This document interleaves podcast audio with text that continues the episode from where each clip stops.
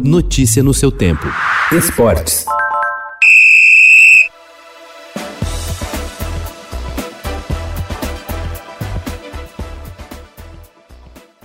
Palmeiras e Santos jogaram ontem pelo Campeonato Brasileiro porque foram obrigados, mas ambos estavam com a cabeça no que interessa, a decisão de sábado que farão da Copa Libertadores. Por isso, colocaram times reservas em campo e nenhum dos dois venceu. O Palmeiras enfrentou um Vasco desesperado pela ameaça do rebaixamento e não passou de um empate por 1 a 1 no Allianz Parque. O Santos entrou totalmente desconcentrado no Mineirão para enfrentar o Atlético, tanto que tomou o primeiro gol aos dois minutos. O segundo veio 16 minutos depois. A rigor, o Santos só acordou no final da etapa, deu um susto no goleiro atleticano, mas não passou disso.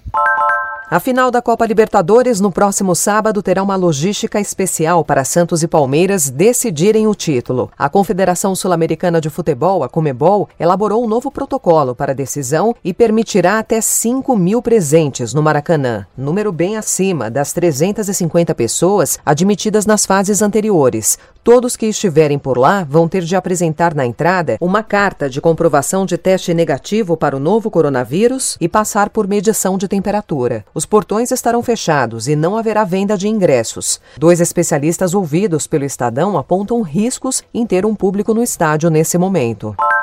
Três dias depois do acidente que matou seis pessoas, entre eles o presidente do Palmas, Lucas Meira, e os jogadores Lucas Prachedes, Guilherme Noé, Ranulli e Marcos Molinari, em Porto Nacional, no Tocantins, a Agência Nacional de Aviação Civil informou ontem que o avião estava apto a voar e com a manutenção em dia, mas não tinha permissão para realizar o serviço de táxi aéreo, podendo ser usado apenas pelos proprietários ou em voo não remunerado.